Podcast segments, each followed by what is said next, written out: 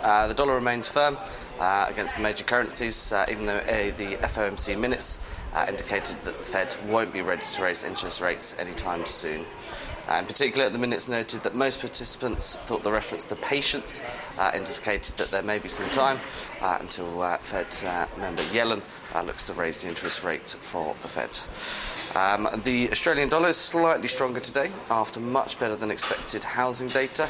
Uh, it raised to 7.5% uh, compared to a minus 3% uh, rate expected. Uh, although the Australian dollar does uh, remain in a tight range, as uh, there is rumours that the RBA uh, may look to uh, cut rates uh, at some point in 2015, uh, possibly even cut rates twice. So Australian dollar remains in uh, a relatively tight range. Uh, looking ahead for the day, uh, the Bank of England interest rate decision will be the main focus from the UK. Uh, although, as always, it's expected to uh, to come in uh, as it always does at uh, 0.5% interest rates on hold and uh, 375 million asset purchase program. Um, only a brief statement is expected, so it's possible that will be a non-event from the Bank of England.